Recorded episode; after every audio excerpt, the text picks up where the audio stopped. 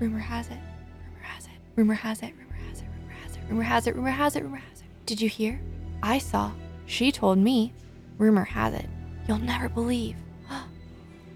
You're listening to Rumor Has It with Addie Longnecker. Hello, hello, and welcome to Rumor Has It. I'm your host, Addie Longnecker, and today we are talking about some boiling hot tea. In 1916, Rasputin had been charading as a monk for years.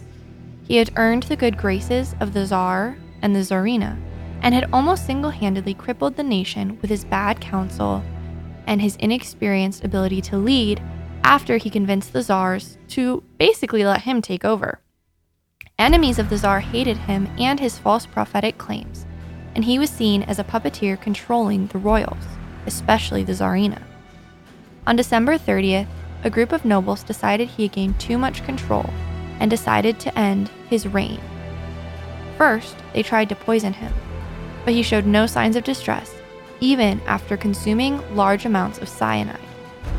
Next, they tried to shoot him with a revolver. Still, he survived and was able to counterattack his would be assassin. Finally, they tied him up and threw him in a frozen river where he eventually succumbed to hypothermia. It was too late for the nobles. Bolshevik Revolution was soon to begin, and the government would be overthrown, despite the removal of Rasputin. But the treachery of Rasputin, his charlatan control over the Tsarina, and his refusal to die all make this quite the cup of historical tea.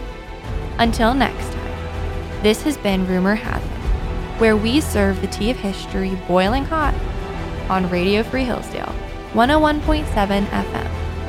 Thank you for listening.